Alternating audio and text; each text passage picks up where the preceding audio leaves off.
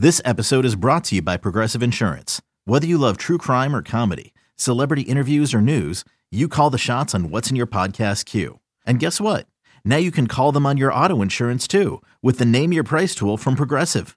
It works just the way it sounds. You tell Progressive how much you want to pay for car insurance, and they'll show you coverage options that fit your budget. Get your quote today at progressive.com to join the over 28 million drivers who trust Progressive. Progressive Casualty Insurance Company and Affiliates. Price and coverage match limited by state law. This is Pax What She Said. Now, here's Perri Goldstein and Maggie Loney. And there are some really important games to be played for the playoffs um, because somehow we still care about that. So I guess we are going to have to try to talk about one of them here. Because also after we recorded our recap show, almost immediately, we got the schedule. So the Packers are playing the Lions. Uh, they're the last game of the slate, last game of the regular season.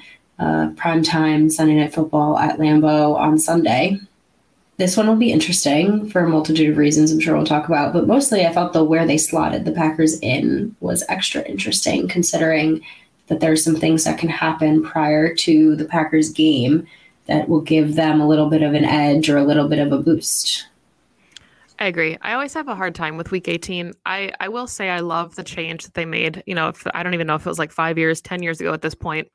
I like that it's division games because I always feel like you can get up for a division game. If it was like, you know, the Cardinals against the Jets, like, you know, there's not a lot of intrigue in something like that, but you always kind of want to play spoiler for your division, if nothing else, your rival. You don't want them to to have a better seed, whatever it is.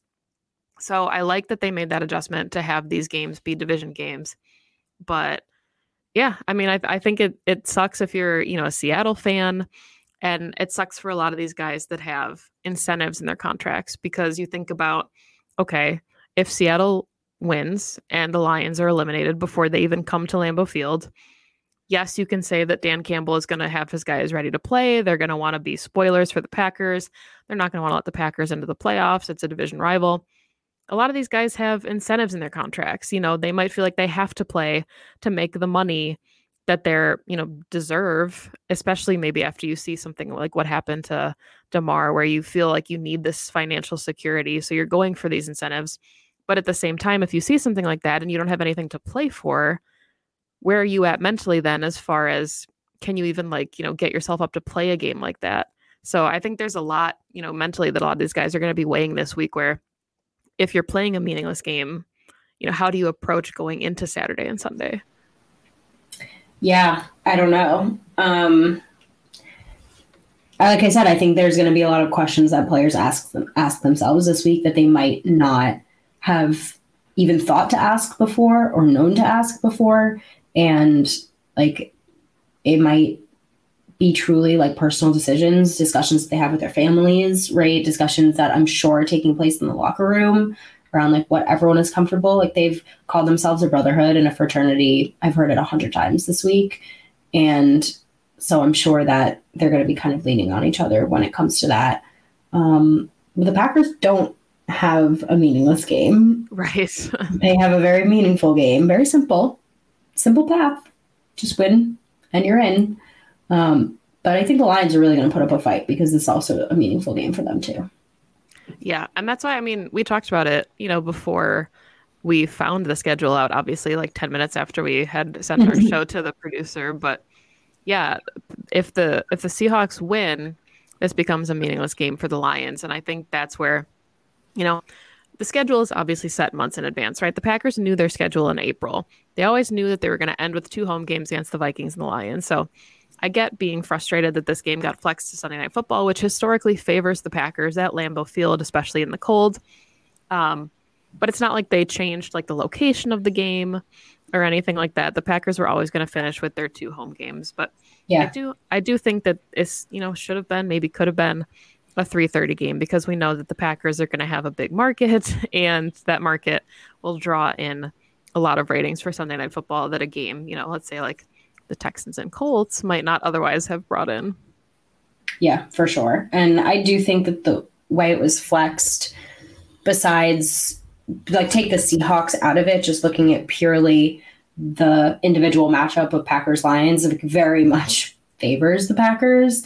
Packers and Aaron Rodgers historically play very well in prime time, especially at home, especially in these conditions.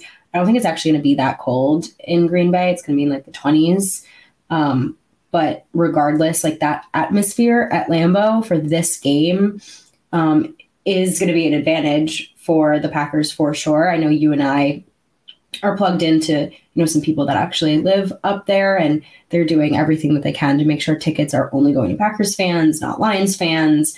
Um, i'm sure it's going to be a an absolute madhouse. Matt lafleur has been since he really started i would say like very invested in the way that the fans assist this team when it comes to like what they can do. And i mean you and I were offered to go. We can't, but like I would if I could, and I would do everything in my power to make sure that like there are no um, no waves on offense. but my point being is that like the flex of this game, it favors the Packers. Not like look, none of this like is you know going to move the line for Vegas, right? Meaning that I don't think it's anything like statistically relevant. But when it comes to the momentum and the energy that the Packers have been kind of riding this last month in their win streak, this should push that along. Yeah, especially, I mean, thinking about just these two teams are so different also from the last time that they played. And I think that's what makes this a really intriguing matchup as well. Everything you've listed already would favor the Packers, but on paper, you could argue that the Lions are better in a lot of categories. You know, statistically this season, maybe the Packers are on. Mm-hmm a little bit of a hotter streak considering, you know, the Lions um, struggled against the Panthers and then they got to go beat up on the Bears 41 to 10. That was probably kind of cathartic for them, but they were on yeah. a three game win streak, you know, before they ran into Carolina and they beat the Packers. It wasn't a pretty game by any means. It was 15 to 9. It was just a completely ugly game, but they had one of the best very red zone off- for the Packers. very winnable and they dropped it, but this is just what the fourth best offense in the league in the red zone compared to the Packers who have struggled in the red zone all season. Just a lot to like on paper for the Lions, actually. Yeah. And common opponent has its pros and its cons, right? Like these teams know each other, they've played each other, they've fought each other. Maybe some players have played for both teams. And yes, I'm thinking about Jamaal Williams, who has 15 touchdowns on the year. Um, this offense, you know, Jared Goff has been not astronomically phenomenal, but he's playing very well. He hasn't thrown an interception since his interception to Jaire in week nine. So insane. insane, right? Like he's playing very clean ball. And I think for Jared Goff, that says a lot. Um, he's reached over 4,000 passing yards, right? Like he's doing what he needs to do. And Dan Campbell has his guys ready to go. You want to talk about clean ball and you know brotherhood and locker room prowess, et cetera, et cetera. Like this team plays for each other. They play together. They play to win. They do not care what the score is. They play till the clock is zero. And they're going to fight because I think, like we said on our last episode, the Lions haven't been in the playoffs in I don't even know how long. Matt, Matthew Stafford made it a handful of times. They've only ever made it to a wild card round and lost. Like this means so much to them, and that cannot be discounted. What do you think? You know, the atmosphere is like for knowing all of the things that you know. If Seattle wins at, you know, they find out at like six thirty that Seattle wins and they're eliminated like, do you think that they're just going to be so defeated by that? No, I don't think they care. Like, I would maybe say that about a couple of other teams. Okay. But I think the Lions are the kind of team that play to the end.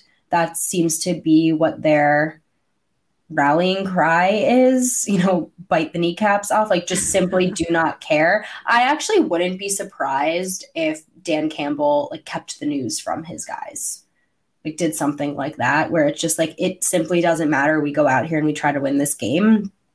Unlike the Vikings, I don't think that the Lions are out here like trying to play spoiler. I think this win is less about the Packers and more for themselves.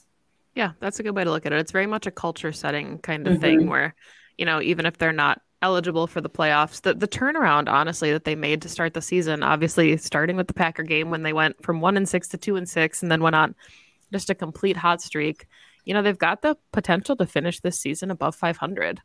And I think that would go a really long way towards what they're able to do next season and beyond. And, you know, I know we talked in the off season before the season had even started that you know we weren't going to like you know head to Vegas and put Super Bowl odd favorites as a Lions team, but they felt like you know a Bengals team from a couple years ago where if you get the right pieces in place, they can be like a surprise team that can inch their way towards the playoffs and I think they did it maybe a year sooner than we were expecting, but the turnaround yeah. is really impressive and especially, you know, after the draft and getting guys like Aidan Hutchinson, a complete, you know, locker room leader, going to change their defense astronomically. You've got Amon-Ra St. Brown in his second season, just, you know, over a thousand yards on the yeah. season. So a lot of uh, really impressive players for them that'll be around for a long time. Yeah, they're really starting to build something here. And they do, they have, you know, we want to talk about weapons. They have a really, really nice trio of weapons in Jamaal Williams, D'Andre Swift, and Amon-Ra St. Brown. Um, so the Packers defense is not going to have like a cakewalk of an evening. Um, they're going to have to play, I think, genuinely like they played against the Vikings, right? Um, focus on, you know, Amon-Ra St. Brown in the pass game, focus on stopping the run, and do your best to get to Jared Goff. That that should really be the formula. I'd love to see them stay aggressive. Um, who knows what kind of night Goff will have, but if he makes even a tiniest of mistakes, you know, jump that route, get that ball, play ball hawk. Um, the the Packers have a nice chance. I genuinely genuinely believe of of winning this game. They just have to play like the clean ball that we've been seeing the last month. Yeah, I agree. And I think turnovers again are going to be really important. You had mentioned it obviously already about Jared Goff and how he is not throwing interceptions like we're maybe used to seeing from him in the past. Um, so just forcing, you know, some of these teams to make mistakes. Kirk Cousins was having, you know, a really safe season where he wasn't making mistakes and then, you know, comes out to Lambeau and guys like Jaire are getting theirs and, you know, just the defense as a whole has looked a lot better. We talked about it with Justin Jefferson and Jaire kind of shadowing him. Maybe we'll see some of that with Amon Ra yeah. this week, but but unlike the Vikings, like this Lions team has a positive point differential. Like they're putting yes. up numbers. and like you said, I think the red zone is key here. Just honestly, keep them out of the red zone because I think once they're down there, you're gonna have a really, really tough, tough task ahead of you.